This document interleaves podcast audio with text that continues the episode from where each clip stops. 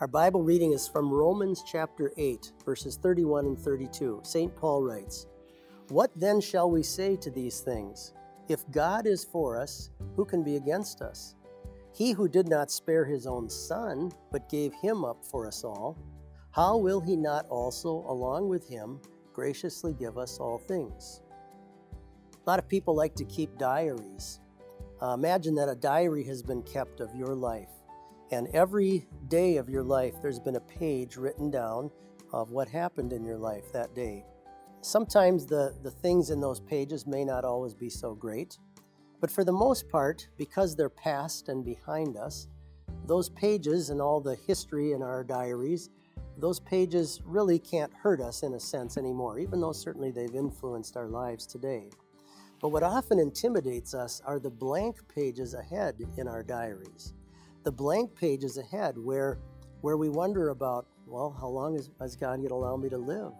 Well how are things going to go in my life? Will i keep my job? Will i have health problems? What's going to happen to my family? It's those blank pages in the future that often intimidate us and sometimes can make us feel a little bit afraid. Well here's what god has done. Because of his great love and mercy for us through the work of jesus christ god comes to us and he, he brings the last chapter of our life and glues it into the back part of your diary. It is a chapter that describes your entrance into heaven through faith in Christ, living with the angels forevermore, feasting at the feast of salvation, living in perfect joy where He will wipe away every tear from our eyes. And then God says to you and me, Okay, look at all those white pages between your life right now, this page you're on right now, and between that final chapter.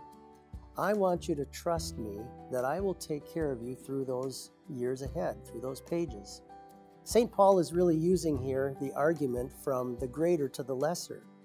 He's basically saying if God has taken care of the greatest problem you and I could ever have, and that is what's going to happen to me into eternity, what's going to happen to me after I die if He's been so fantastic and great and strong to take care of that greatest issue in your life, certainly we can trust Him to also take care of and handle for us the lesser things that are going to be coming up in this life until that day comes.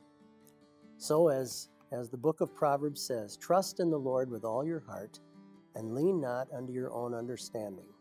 Amen.